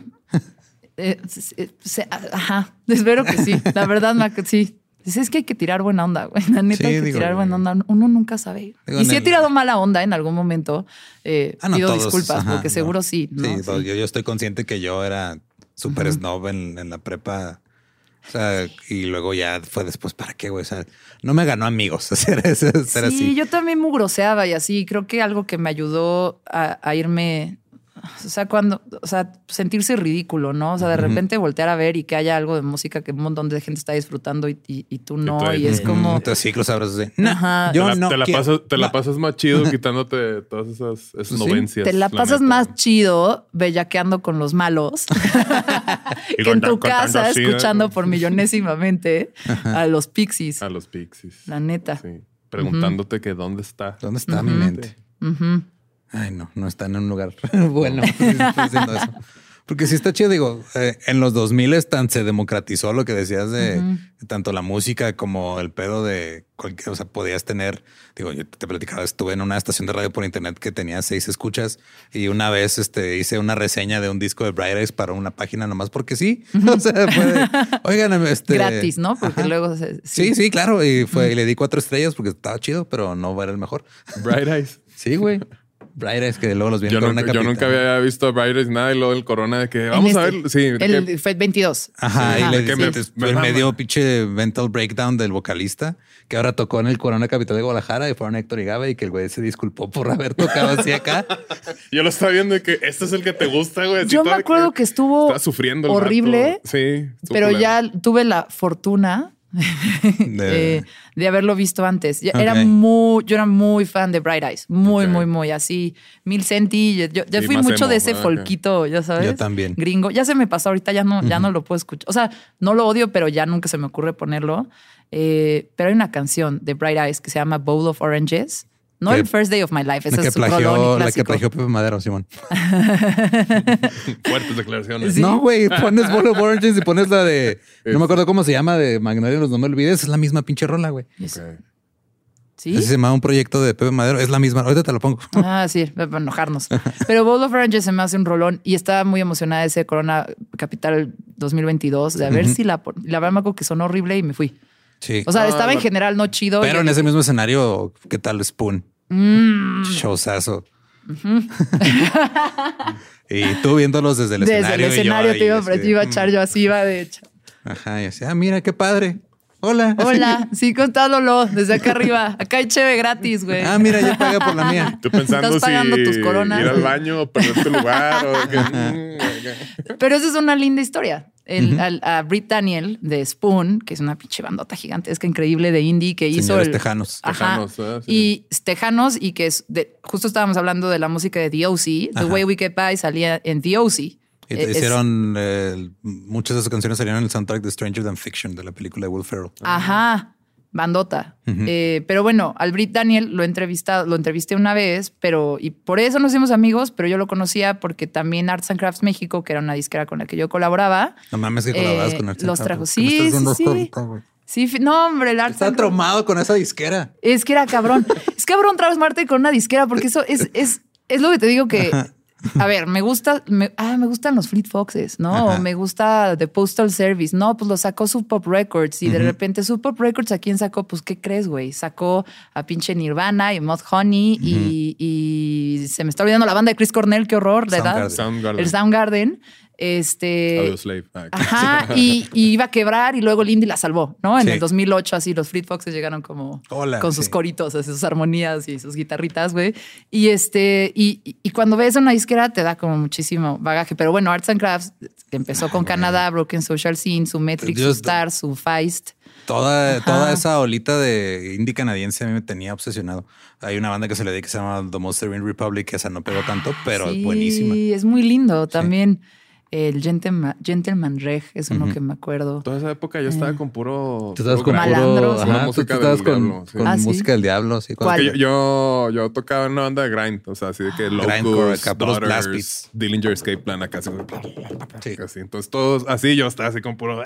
Esa Ay, ¿Me pasas videos? Sí, esa era la dualidad del hombre mía. Yo escuchaba esa música y escuchaba Bright Eyes y folk y cosas y, y era, era como que o sea, podían vivir Justo esos. mi, mi snob, snobez ahí en esa época fíjate, era como eh, esa música está en chafa, está como aquí yo puro agresivo, ¿sabes? Sí, sí, sí. O electrónica, pero Los muy así, sentimientos muy son de denso. niñas. Sí, sí, sí. A mí, ¿sabes qué me pasó? Yo era todo lo lindo y, Y yo esas llorando cosas. con Anthems for a 17-year-old. Ajá, them sorry. Odio imitarlas, pero güey, esa, por favor pongan Anthems for a 17-year-old girl y van a entender porque dice ese sonido súper raro. Qué vergüenza. este, Every time I die. Every time I die. Ajá. A mí me pasó que yo era de todas las cosas bonitas y yo decía que esa música estridente horrorosa, qué espanto. Y luego, ¿sabes qué me pasó? Porque te había contado a ti que tuve un novio de Chihuahua Sí. Y que se me rompió el corazón y después de eso ya me entró Juan Gabriel. Ya entendí. Yo no lo había entendido, no, Sí. nada. Ya entendí, ya entendí a la banda MS, ya Ajá. entendí al Julián, ya entendí a, por supuesto, a Nodal, ya, ya entendí. Sí, Yo no había eso, entendido, no me había música, pasado. sí. No, O sea, de eso que te tomas así el trago de algo y no te pasa, ya me pasó. ¿ok? Con- ah, con razón. ¿No? Y la otra es también en una fase de mi vida cuando estaba yo muy positiva y bonita así, pero estaba muy enojada con una situación que no podía cambiar. Y empecé a. me- me- todo entró a mi vida por No Age y Mets. Toda una Ok. banda Mets con Z. Eh, y ya de ahí fue como, ah, mira, esto es Black Flag, mira, esto es no sé qué. Y tuve un ratito de, de- de- de- de música que yo decía estridente y qué horror. eh, que, me, que me alivió. Le encontré, pero to- toda, siento que todos los géneros y toda la música tiene su espacio. Eh, si de repente conectas con, no sé si es la vibración o ya sabes, o Pues sí, de conectas repente con algo, el o sea, sentimiento. es lo que decíamos al principio, que o sea, aunque te pongas el mismo vinil en la misma tornamesa, en el mismo grupo de sonido, en un día lluvioso, en el verano o en un día este, muy frío en el invierno, de, de día de noche, cuando estás triste, cuando estás contento, va a cambiar la experiencia, quieras o no. ya, creo que ya lo mencioné, güey. Este, de que en secundaria con el disco este de Issues, el de Korn, a mí me mamaba Korn, o sea, era A puro new metal. Ajá. Con la de Make Me Bad. Ah, Mi, Ese era el mi del video donde estaban como en un manicomio, ¿no? Y le salían cosas acá. sí, creo que era mi canción favorita. Ah, pues con Sí. esa rola, como, este, una novia que tuve que nomás de que quiero ser mi novia, así, eh, y no hacemos nada, y luego ya no quiero ser tu novia, eh, y la, la ponía como con el corazón así destrozado. I feel a breeze. O sea, Ay, tú por lo menos tenías novia. O sea, yo estaba enojada con mi mamá y ponía corn, güey. Qué oso. y ahorita la escucho y es como que, "Ah, no mames, o sea, pero pues es la misma rola, güey, ya Sí. significa Pasa. cosas completamente distintas. No sé. Y pues, si querían saber este qué está pasando tanto con Pitchfork como con Perdóname, periodismo musical. No, es nada más como para darle cierre al, al tema. Bueno, me hice amiga entrevistando Ah, a Britannia, sí, y de. Arts and Crafts los llevó, hizo un concierto y entonces ahí yo los ayudaba y luego lo entrevisté y luego como llegó ya nos conocíamos, oye, no sé qué, no sé qué, te veo en el Corona Capital y, y, y fui a ese un Corona Capital y luego este Corona Capital fue de yo así de, oiga Brit, ¿y qué? ¿Qué tranza? ¿Sí va a haber o no va a haber? Una pulsera que le sobre. Una- así. no, y bien padre. Y, y, y Una gran banda. Yo es los vi una en- gran banda y, y, y- Una vez Tania me regaló de cumpleaños eh, verlos allá en diciembre. Ajá, sí. Mm. Yo le estaba gritando, de- yo le estaba gritando desde abajo del escenario. Son mi utensilio favorito. Y nadie me escuchó. Sí, You're my favorite utensil. Y no, no me escucharon. siguen haciendo música chida, güey. Sí, que están algo- sacando siguen discos buenos. sacando discos. Siguen sacando música y siguen haciendo cosas increíbles. Entonces, la verdad es que sí. Qué envidia que trabajaste con Arts and Crafts. O sea, envidia bonita. Qué padre. Me gusta. Sí, está, está, O sea, está- es- esa disquera marcó una- algo muy importante en mi vida. Estuvo, estuvo muy chido. ta- ta- también en mi vida, sí, fue muy padre. Y así, estaba ahí. Pero este, como para ir, o sea, pues sí digo, si estaban pensando qué está pasando con las grandes publicaciones como Rolling Stone y Pitchfork, Ajá. Pitchfork Estaban preocupados por este, Pitchfork. sigue haciendo sus cosas, pero se han movido mucho a hacer su festival musical porque se dieron cuenta que publicar reseñas y eso ya no es negocio. Rolling Stone el año pasado compró el festival Life is Beautiful de Las Vegas por la misma razón, porque dijeron tenemos que meterle a los eventos en vivo porque ahí es donde está la lana. Sobre todo ahorita que están cobrando pinches 200 dólares por boleto más 30 dólares de fees y Güey, o sea, ¿qué se creen? está, está carísimo ir a conciertos ahorita. Está Es carísimo. muy caro. Comprar una chela en un concierto es carísimo. Es este, la, el pedo de la reventa está horrible. O sea, la experiencia de los Casi- casi conciertos. Es como endeudarte para unas vacacioncitas ya, Sí. así de, fin de semana o algo así. No, no, no hay, o sea, no hay cartera que aguante. Ahorita acabo de ir a Nodal eh, en el Foro Sol.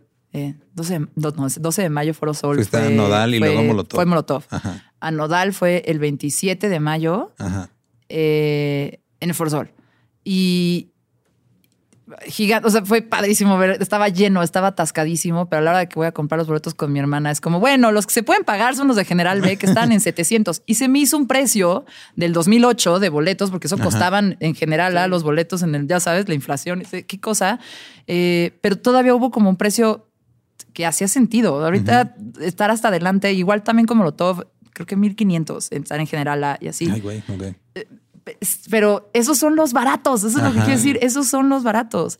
Yo, o sea, me acuerdo cuando neta yo estaba así en mi, tenía un fondo en, en el 2008, tenía un fondo que era el fondo para mi, para mi iPod, porque se cayó en una cuba. Y entonces, y entonces, estaba ahorrando para un iPod y, y, pues ponía todo el cash así en una cajita, ¿no? Y de repente llegó el octubre y todo el dinero de mi iPod se fue en, en, conciertos. Y me acuerdo que me faltaban 350 pesos para ir a ver a Soda Stereo en el Foro Sol.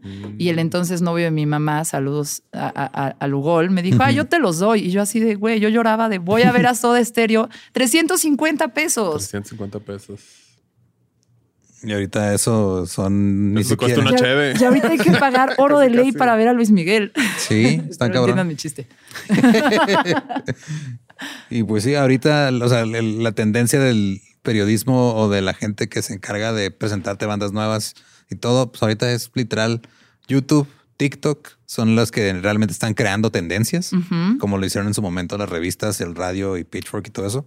Ahorita es donde están sucediendo las cosas. Hay varias cuentas de TikTok este, que sigo yo, que literal es de lo que hacía Hype Machine en su momento, es, hacen ellos. Ah, mira, escucha, ¿te gusta tal banda, tal banda, tal banda? Escucha esta nueva banda de. Hay un chavo mexicano, no me acuerdo cómo se llama, que tiene una cuenta muy chingona, que él te va enseñando bandas mexicanas indies según tus gustos que tienes de, de, o sea, de música eh, anglosajona.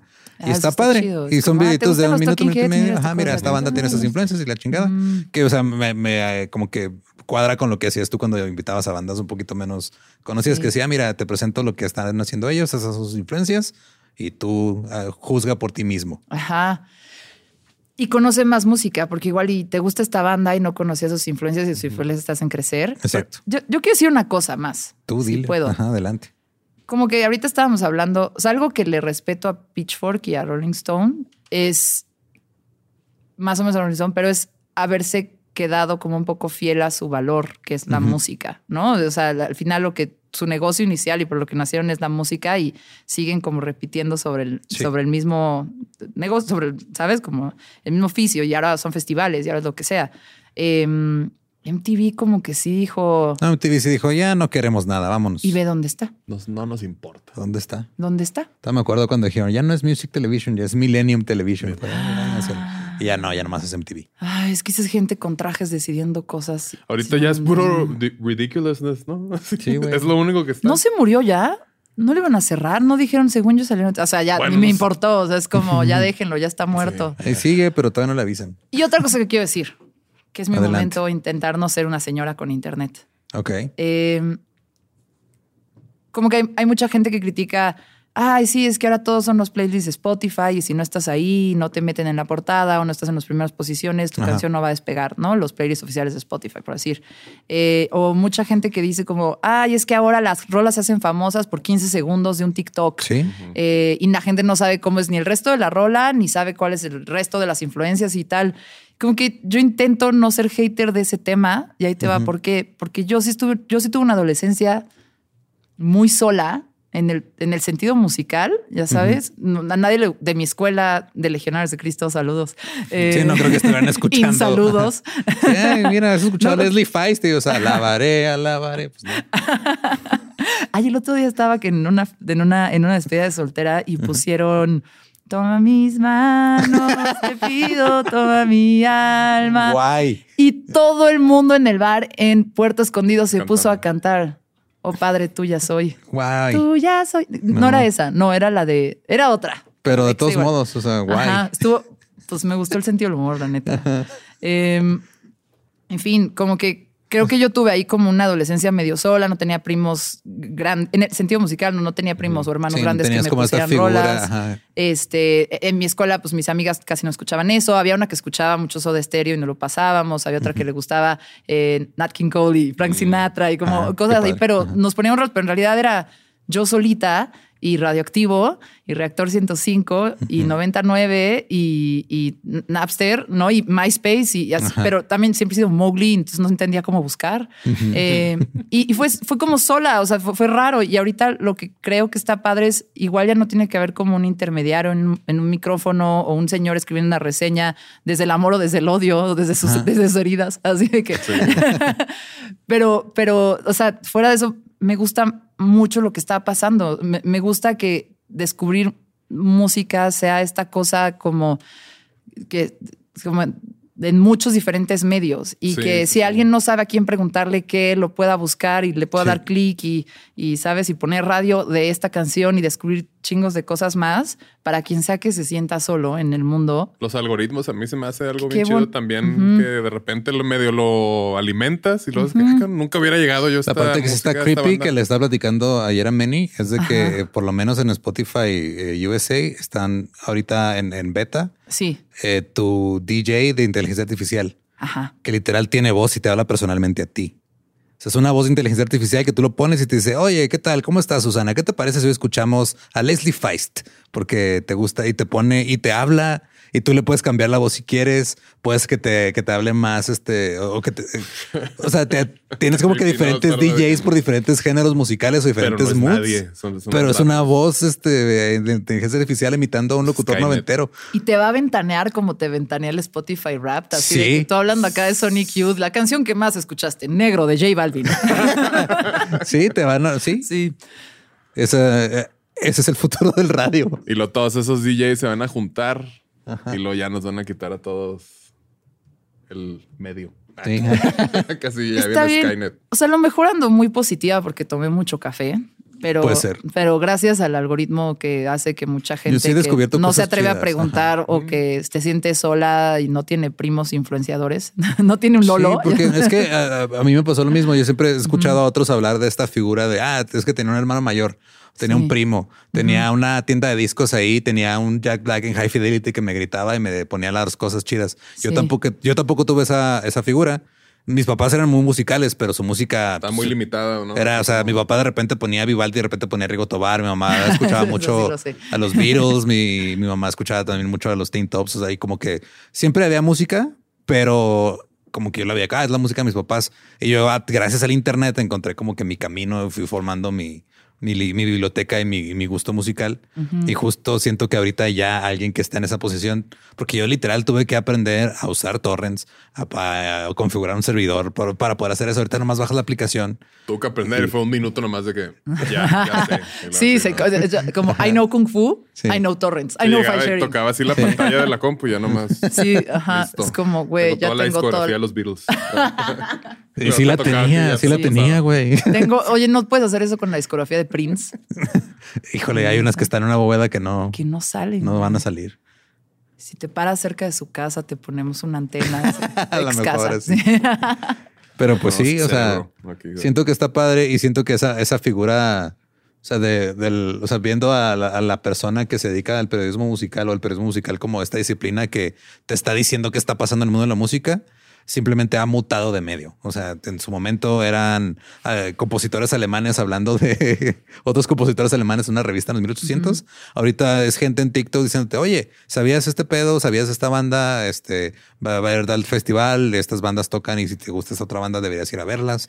Eso es, o sea, siento que esa necesidad no, o sea, se sigue cubriendo de diferentes medios y se me hace chido se me hace muy chido y, creo que, tipo, ya al final, mis últimos años de 99, que era 2015, 2016, como que yo decía, a ver, yo no, les voy a poner una rola antes de lo que tú la puedas descubrir, pero podemos hablar sobre la rola y podemos poner otras rolas que me recuerdan a esta rola. Y esa especie como de, de, de Perdón por pochar, pero el, rabbit hole de, entramos, la madriguera de conejo. Ajá, entramos por, por los Strokes y luego descubres como al, al, al Velvet Underground y luego de ahí y a luego lo le pones a alguien a Gang of Four y se da cuenta que el Britpop se inventó en los 70s, no en los 90s. Ajá. Eh, creo que esa, esa, esa parte está bien chida. Acabo de escuchar un. Ya me voy a callar. No, no. no, no te apures. Acabo de escuchar un episodio en Unexplained. No, de hecho, no estamos grabando nada. Ah, tú no te apures. No, ah, casi ya pues nada más. no, no es cierto. Em, hay un podcast que se llama Unexplained, Unexplainable. Unexplained. Unexplained. No, eh, X. Algo Ahí así. les dejo el link. No explicado, no explicable. Ajá. Es de Vox Media. Eh, y acabo de escuchar un episodio que se llama Awestruck. Entonces, es el es cuando te sorprende algo, es cuando estás como paralizado porque algo te sorprendió, aprendiste algo, es tu momento de ¡Ah! no mames, Velvet Underground. Eh, o, o cuando, cuando descubres de dónde vienen los samples de tus canciones favoritas de Uf, hip hop, claro. es como ¡oh! Sí. Eh, ese, ese, eh, y habla, un- explica a un científico que estudia el fenómeno y qué pasa en tu cerebro cuando eso pasa y así. Al final, conclusión del episodio es cuando tú descubres algo de lo que aprendes, que te sorprende, que te abre tantito como la mente de, ah, no mames, yo no sabía esto.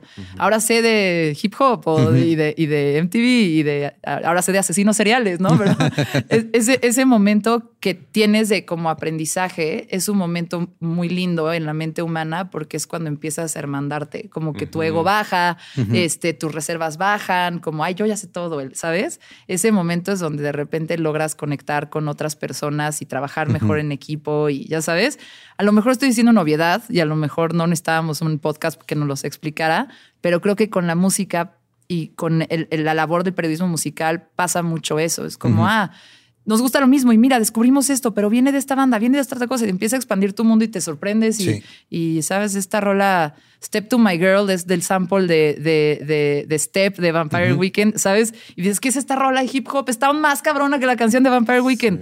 Eh, creo que ese momento es donde, pues, bajas la guardia y haces amigos y Sí, abres eso. Y la música nunca debería ser para no hacer amigos. No, que- porque qué bonito que dices Es- a ese momento en el que aprendes nos algo dijo un nuevo. episodio de Ted Lasso. Sé curioso, no seas juzgón. Sí. Este. que, o sea, que aprendes algo y es una sensación tan bonita. Entonces, como que poder tú darle esa sensación a las personas, o sea, y quitarte los no y todo, que, ah, mira, o sea, yo siento así cuando aprendo algo. Entonces, si comparto estas cosas, pues como que qué chido que se empiece a hacer esa comunidad. esa Sí, tirar buena onda. Perdón por las veces que fui juzgona y no fui curiosa. Disculpas pido, disculpas públicas. Se me disculpo públicamente. Pero aquí es donde les pregunto qué hubieran hecho ustedes.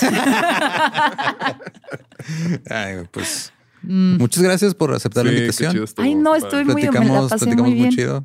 Eh, digo, Me enseñaste platicado, de mi profesión.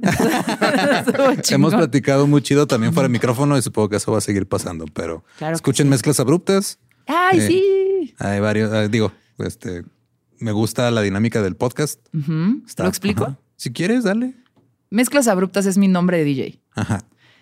Soy muy buena selector. Él dijo muy bien que va a sonar. Siento que mantengo el mood de una fiesta muy bien, pero pues suceden accidentes, ¿no? La niña es distraída. Entonces de repente, pues se me olvidó mezclar o se o, ajá, o la cagué. Voy a sacar la no canción. pues no. En general, si me quieren contratar, lo hago bien. Pero parte de la magia es me llamo mezclas abruptas para que sepan que contrataron, ¿no? Hay sentido del humor. Y la idea del podcast es lo mismo, ¿no? Así como en la tornamesa elijo temas de manera minuciosa. Eh, en el podcast elijo temas de conversación de manera minuciosa y los pongo sobre la mesa abruptamente. Entonces hay un episodio de músicos de sillón con el Lolo, pero también hay un episodio sobre plantas y también hay un episodio, hay muchos músicos últimamente, pero eh, hay un episodio sobre astrología, hay un episodio sobre todas las cosas que me dan un chingo de curiosidad y me fascinan y aprendo y quiero aprender más y quiero, ¡ah! hay que ser amigos de toda la gente que siembra plantas y cuida plantas. Eh, es- yo, yo yo supongo que es un poquito ese fenómeno, de eso se trata mezclas abruptas. Además de que aprendo un chingo, la neta.